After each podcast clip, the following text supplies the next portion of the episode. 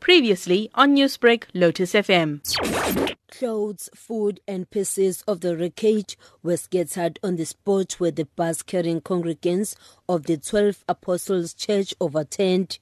It serves as a grisly reminder of the carnage that claimed the lives of five people, including an 11 month old baby, on the R66 between Melmoth and Eshowe.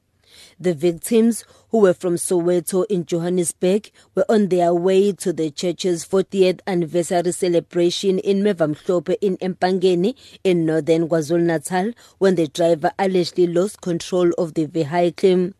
The church's spokesperson, Apostle Joel Sitole, says they are saddened by the death of their members.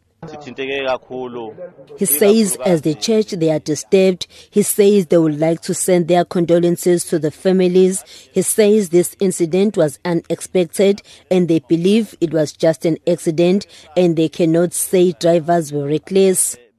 Members of the church, together with Provincial MEC for Transport Mxolisi Kaunda, his cooperative governance and traditional affairs counterpart Nomusa Dube and ANC Secretary General Ace Magashule visited the scene of the crash. The accident happened on the notorious Ndundulu Bends near Nkwalini, where more than 10 maidens were killed in 2013 when their bus overturned.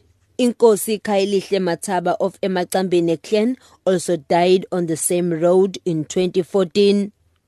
As investigations continue into the cause of Saturday's crash, MEC Kaunda has turned his attention to the construction of the road, which he says was built in a mountainous region. He says engineers will now have to look at measures to curb further carnage there. We'll also continue to ensure that the signage is clear.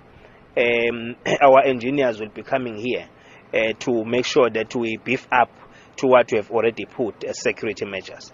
Meanwhile, ANC Secretary General Ace Magashule has sent condolences to the families of the deceased. Magashule was invited by the church to address the congregants. It's unfortunate that uh, lives have been lost. Uh, uh, this is indeed horrific, and we hope God will console everybody and uh, we will all the time put them in our prayers. The names of the deceased have not yet been disclosed. Police are investigating five charges of culpable homicide. I'm Fanele Mhlongo in Ndundulu, Eshowe. Newsbreak, Lotus FM, powered by SABC News.